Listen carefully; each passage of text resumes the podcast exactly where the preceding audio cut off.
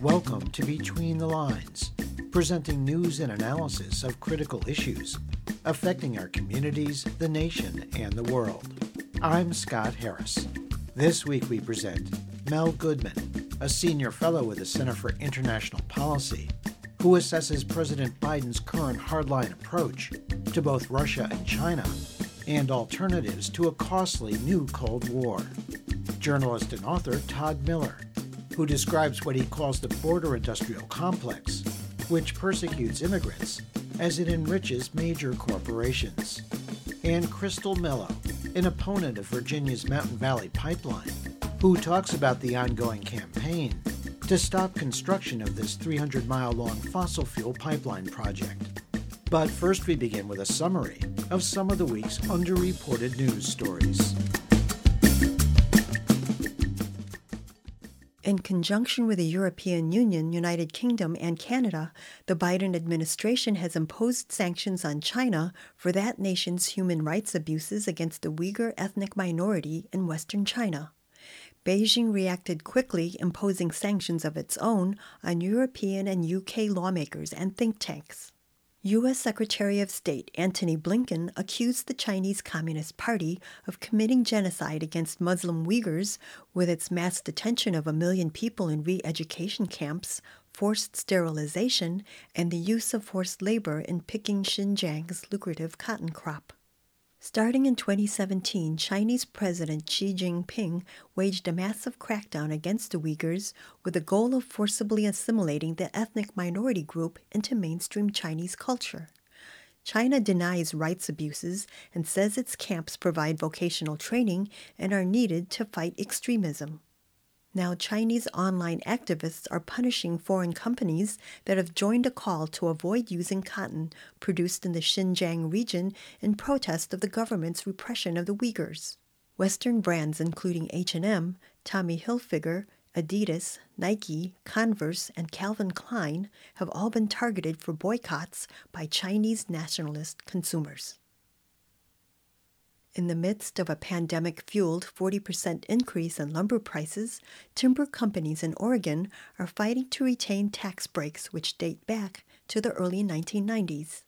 An investigation conducted by Oregon Public Broadcasting, the Oregonian, and ProPublica found that timber companies, increasingly dominated by Wall Street real estate trusts and investment funds, benefited from the tax cuts at the expense of rural counties, which have lost $3 billion in revenue over the past three decades, starving local services. According to the report, small scale timber owners suffered major losses in last year's wildfires. Others lost valuable equipment. But large corporations like Weyerhaeuser and lumber manufacturers remain very profitable. Proponents of restoring the tax breaks told lawmakers that the industry's strong position means there's no better time to restore the tax. Jody Weiser, founder of Tax Fairness Oregon, a tax watchdog, told state representatives fires that burned only 3% of the state's private timberlands were no reason to delay restoring taxes that could fund sheriff's deputies, mental health workers, and economic development officers in rural counties that bore the brunt of revenue cuts. During the wave of racial justice protests in the summer of 2020, Portland, Oregon City Council revised its zoning code with the goal of encouraging the building of new affordable moderate income housing. The new zoning code, called residential infill, allows four unit houses to be built on virtually any residential lot. Six units are allowed if half are reserved for low income wage earners. The code limits zoning for new single family homes to 2,500 square feet, down from the previous limit of 6,500. It's estimated that the zoning overhaul will help build 24,000 more housing units in the city over the next 20 years. Portland's zoning reform could be a model for many of the West's growing cities, from Seattle to Albuquerque, which are experiencing a critical shortage of affordable housing. As housing prices skyrocket, it's mainly nonprofit groups that are building affordable units, while private developers rely on scarce federal tax credits to build moderate income housing. While resistance to zoning reform remains strong, especially in wealthy white communities, the depth of the affordable housing crisis has advanced proposals to limit single family zoning in both California and Montana. This week's news summary was compiled by Bob Nixon. For Between the Lines, I'm Anna Manzo.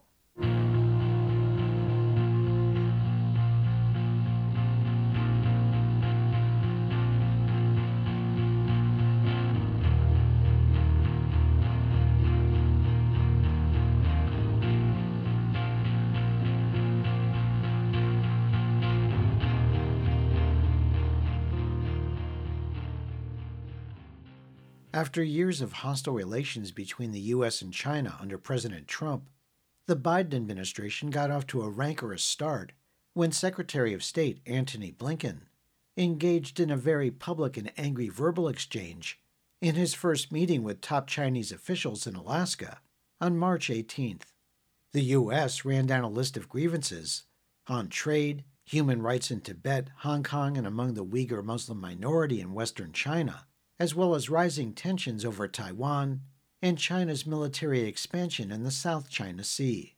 China's top ranking diplomat, Yang Jiechi, countered by charging the U.S. with hypocrisy on human rights and its treatment of minorities, criticized U.S. foreign interventions, and accused U.S. officials of possessing a Cold War mentality.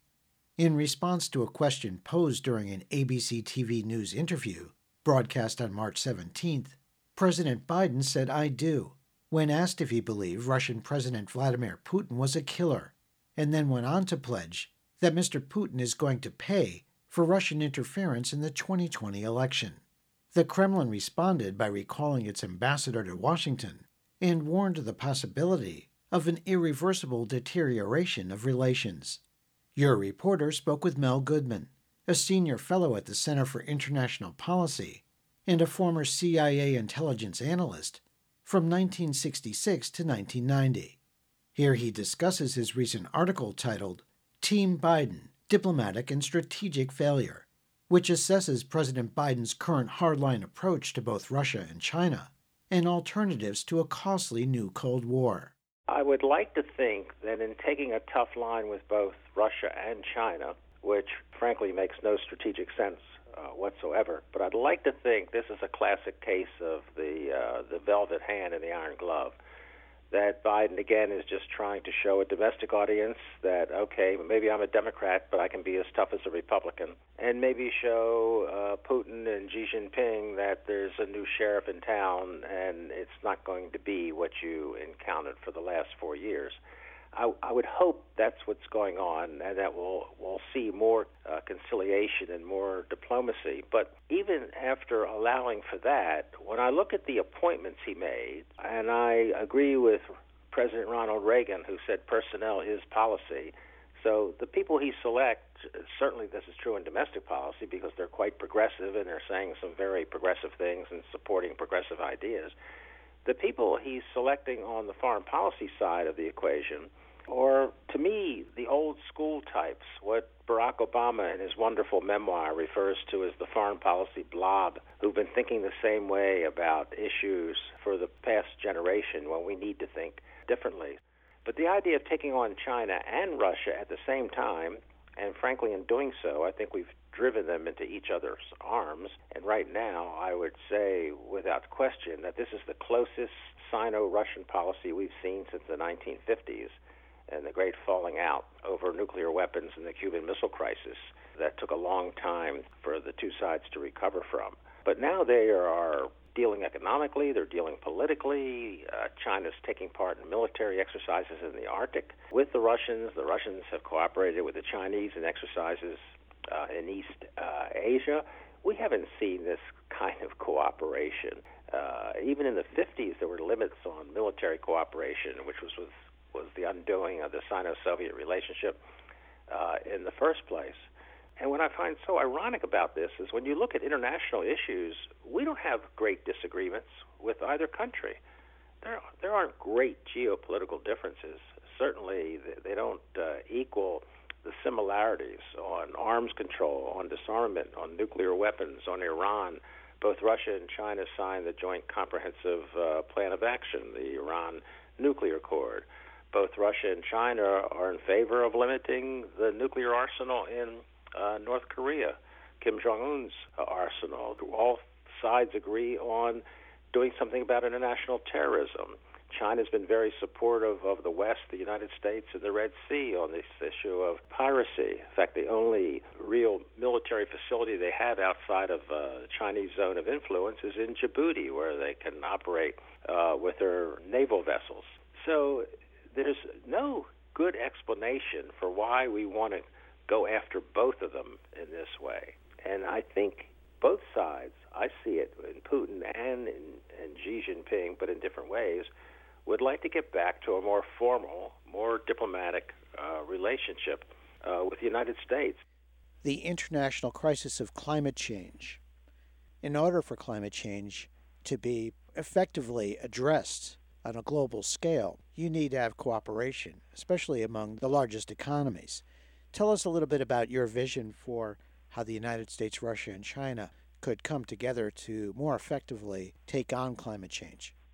Well, I think it was excellent in the first week that uh, Biden, as promised, went back into the Paris Accord, but but that's not enough. Uh, I think Biden uh, has to take a page out of Obama's book when Obama conducted very intense personal diplomacy with China to bring them into the Paris Accord. And that's just one more reason why we need to deal with the other major uh, polluter when you think of greenhouse gases. You think of uh, China and the United States. If they can't come to an agreement, there's not going to be an international agreement that's going to be effective. And what's interesting to me is when you read the documents that come out of the Pentagon in terms of American national security and the challenges to national security and the threats to national uh, security, climate is the number one foreign policy national security problem as the Pentagon sees it. And again, four years, the Trump years, four years have, have been lost in this fight. So we're, we're falling behind at an alarming rate. And I would add to the climate problem, the other basic international problem is the pandemic. The importance of an international organization like the World Health Organization, the importance of Sino American conversation and cooperation in dealing with the pandemic. And here's where China also stole a march on us. Uh, we're hoarding vaccine. They're giving it away. At least 50 countries have gotten free supplies of uh, COVID 19 vaccine. But we used it to get Mexico's help on the border. We're using it as a kind of coercive weapon. And that's not going to get the solution to the problem that we need. That was Mel Goodman, a senior fellow at the Center for International Policy and a former CIA intelligence analyst from 1966 to 1990. His most recent book is titled Containing the National Security State. Find links to Goodman's recent articles by visiting our Between the Lines website at btlonline.org. The number of families and unaccompanied children from Central America seeking refuge in the U.S. is now on the rise along the U.S. southern border. The spike in people wanting to emigrate to the U.S. is part of a decade long pattern where these numbers grow beginning in March before declining in the summer. This year, the numbers may be greater due to a backlog of demand because of 2020 coronavirus border closures and lockdown policies. Meanwhile, congressional Republicans have flocked to the southern border for press conferences and photo ops on board border control gunboats outfitted with multiple 30 caliber machine guns as they attempt to blame the increase in border crossings on Biden administration policies. While there's no clear evidence making that connection, there's growing concern about the overcrowded, poorly equipped facilities in which thousands of immigrant children are being held. President Biden says ending the Trump policy of forcing migrants to remain in Mexico while their cases are adjudicated is a moral imperative, while asserting the Trump administration handed it a deliberately broken immigration and asylum system. Your reporter spoke with journalist and author Todd Miller about how lucrative government contracts and campaign contributions have resulted in policies that have militarized the southern border under both Republican and Democratic presidents. Here he talks about his recent article titled, The Greater the Disaster, the Greater the Profits The Border Industrial Complex in the Post Trump Era. And you really have to, to, to understand the border industrial complex. It's a complex that goes back many decades, even into the 1970s. But for our purposes, you look from 2008 to 2020, you have 105,000 contracts given out by Customs and Border Protection and ICE and Immigration and Customs Enforcement to the tune of $55 billion. That total, $55 billion, is the same total of all the border and immigration enforcement budgets combined from 1975 to 2003, or even more than that. The, the total cumulative budgets for those 28 years are $52 billion. So that goes to show you a number of things. One, the massive shift to the privatization of what is the border, I would say, immigration enforcement apparatus. And two, just the historic increases of, of the budgets that are given to border and immigration enforcement. If you go back to 1994, and I say 1994 because that's the year several operations, Operation Gatekeeper, Operation Safeguard, Operation Hold the Line, went into effect under the Bill Clinton administration that form the strategy that we still have on the border today. And that strategy is known as prevention through deterrence. The first idea was that you build up urban areas like Nogales or San Diego or Brownsville or El Paso with concentration of armed agents and barriers and walls of some sort and technology. So this idea of those three things of a border wall system blockading these traditional places where people would cross more safely and then forcing people to circumvent those areas and go into deserts like the Arizona desert, which would be a deterrent because it was it's too desolate, dangerous, even deadly. And so the, the formation of the border industrial complex follows these these inc- ever increasing budgets, the increasing amount of money and contracts going to different companies, like the big military companies. Um, there's also security companies uh, like Deloitte. There's um, transportation companies like G4S. There's private prison companies like Geo Group and Core Civic. In a report, we for the Transnational Institute, we analyzed 13 of those companies and and we looked at them what those 13 companies of the border industry did during the 2020 election. So we first we looked at the presidential election, and we didn't know what we were going to find. And what we found in the presidential election that these companies, the 13 companies that that we analyzed, donated three times more to the Biden campaign than to the Trump campaign. And so then you start getting into the mechanisms of the border industrial complex. Um, in 2016, you you saw that these same companies were were actually donating more to um, Trump and the Republicans, and now who knows? You know, they might have seen that Biden was most likely going to win this election. Um, overall, these companies also donated 55% to the Democrats and 45% to the Republicans. Whatever the reason is, what it amounts to from the company perspective from the influence perspective, giving those sorts of campaign contributions, and we can talk about lobbying too, because there's a bad aspect of it as well. It's like you give a vote, and your vote's a win win no matter who wins. We're talking about a, a lot of commitment of billions of dollars on border security on the U.S. southern border. But none of these funds, of course, are being applied to the root causes of immigration in Central America, where people face daily threats of violence, drugs, gangs, poverty, corrupt governments, and the like. Just say a word, if you would, about the allocation of resources here and how they could be better spent. Yeah, that's a great, great question to end on, actually, because when you think of the border, the border is the quote unquote solution. It's asking the wrong question, right? About a solution to a problem. It's like, oh, like you say, there's all kinds of factors in Central America that are that are causing people to be displaced. Yet the solution is a border wall. Many communities are uh, facing really, you know, hardships, um, particularly in Central America, in the in the rural areas of Guatemala or, or Honduras. Small farmers have been just marginalized for a long time. Uh, many don't even have cash, and and now you have this intensifying effects of climate change. Um, farmers in what is known as a dry corridor in, in Central America are they're not able to depend on the rains for the harvest anymore. And so sometimes harvests are being lost, and that leads so many, even millions of people into crises.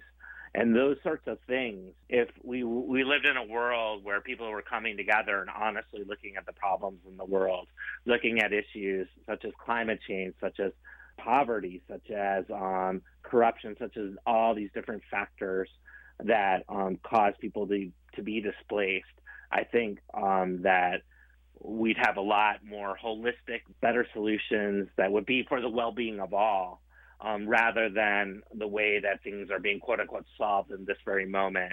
Which, from the United States perspective, a worldwide displacement crisis, a displacement crisis in Central America, is being "quote unquote" solved by a border wall.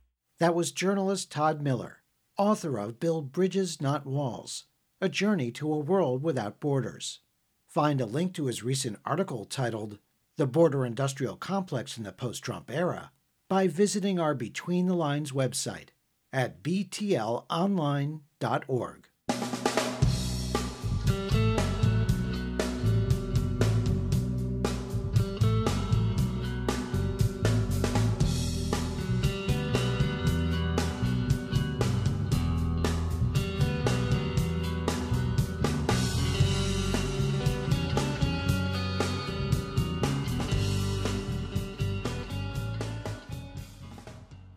On March 23rd and 24th, police extracted and arrested the last two activists engaged in the yellowfinch tree sit, which lasted for 932 days.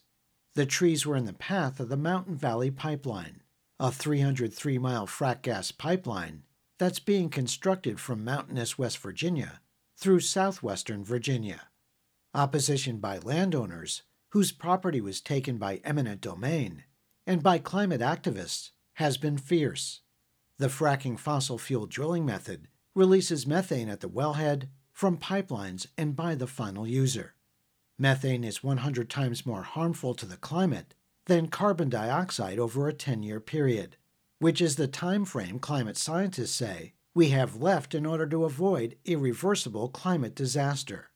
After the two tree sitters, Acre and Wren, were removed, the trees were cut down, and the activists were held by police without bail, even though the pair are only charged with misdemeanors. Between the Lines Melinda Tuhus spoke with Crystal Mello, a 40 something mother and grandmother who spent three days at the Yellowfinch tree sit in 2019, helping, with many others, to delay construction of the pipeline, which is now two years past its completion date and $1.5 billion over budget. Mello lives near the pipeline route in Montgomery County in southwest Virginia, a bucolic landscape that's been scarred by pipeline construction. Here she describes the struggle to stop the Mountain Valley Pipeline, or MVP, and where things stand now. There was a professor from Virginia Tech, Emily Satterwhite, who locked down to a big piece of equipment and she shut it down for 14 hours. She was from Blacksburg, and I'm like, oh my gosh, okay, so now we got professors locking down the thing. So me and a friend would ride around and take pictures of the sites, GPS timestamps and all that, pictures of violations. So we had gone up Yellowfinch and just to check it out before the tree sitters were even there and then, I mean, it was just like days later, all over the news is like tree sits at Yellowfinch. I'm thinking, oh my gosh, it's finally in my neighborhood. So what they've done all around us in two years have torn up these mountains. Crystal Mello, why did you decide to sit in a tree? It was because uh, some folks had uh, did a blockade in West Virginia and were charged with terrorist charges um, that's so extreme compared to what they're doing to our neighborhood. So the, in that moment, I felt like, you know, they think it's just the younger generation that care. And I call them kids because I'm older and I have kids their age. So no disrespect, they are fully adults. But, you know, they're getting terrorist charges, terrorist charges. It, it's going to take a whole bunch of people to stop this pipeline. and it has to be all of us. And that's what made me do it is because I feel like I'm an everyday person, and um, I'm definitely not a terrorist. So you spent three days in the tree. What was it like for you up there? It was beautiful. It was there was a super moon that weekend. I felt like the trees were giving me high fives. Um, and I think watching a butterfly fly from above it instead of looking up at a butterfly, actually looking down on the butterfly, it made me realize how um, connected and how little we all are in this whole big scheme of things. You know, like it just put things in perspective a little better for me in life in general. The MVP is way beyond its original time frame and budget, and they still don't have all their permits in place, do they? They are missing the permits to cross main streams and wetlands. Some of the permits will now have to be approved by the Army Corps of Engineers. So they're saying this is going to be complete by the end of this year, and there's no way. And they're also putting in the news that it's 92% done, and I, it, it's not 92% done at, at all. Well, according to FERC, their compliance report shows in terms of linear project completion, they're only 52% to final restoration. You've said that you don't have faith that the Biden administration will help you stop the pipeline, which makes sense since he's a supporter of gas fracking. What about grassroots support? All I hear is it's going to come in anyway. I don't know why you're still out there fighting that thing because it's going to come in anyway. It's a reality that so many people like me live in all the time. You know, it's going to come in anyway. We have no power. We have no voice. If anything, this meeting of folks um, has taught me is that there is fight out there. You know what I mean? It keeps your spark alive, and then you help keep someone else's spark alive.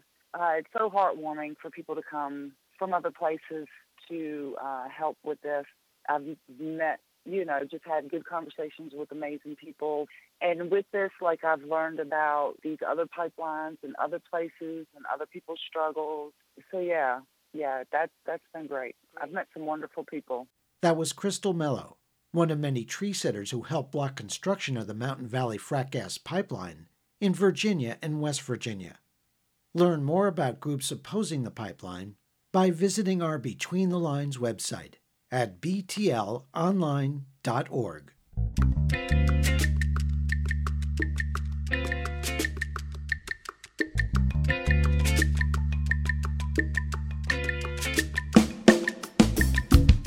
been listening to Between the Lines, a weekly program presenting news and analysis of critical issues affecting our communities, the nation, and the world. Between the Lines is produced and distributed by Squeaky Wheel Productions. If you have suggestions for topics and guests, please contact Between the Lines through our website at btlonline.org, where you can hear our current and archive programs in streaming audio and support our show. There you can also subscribe to free weekly podcasts, program summaries, and interview transcripts. Follow us on Facebook at Between the Lines Radio News Magazine and on Twitter at BTL Radio News. Thanks for listening on WZBC in Newton, Massachusetts, WPKN in Bridgeport, Connecticut, WZMO in Marion, Ohio, dozens of other community radio stations across the U.S. and abroad, and wherever you get your favorite podcasts. Our theme music was written by Richard Hill and performed by Mikata. This week's program was produced by Susan Bramhall, Mary Hunt, Anna Manzo, Bob Nixon, Melinda Tuhus, and Jeff Yates. For Between the Lines, I'm Scott Harris.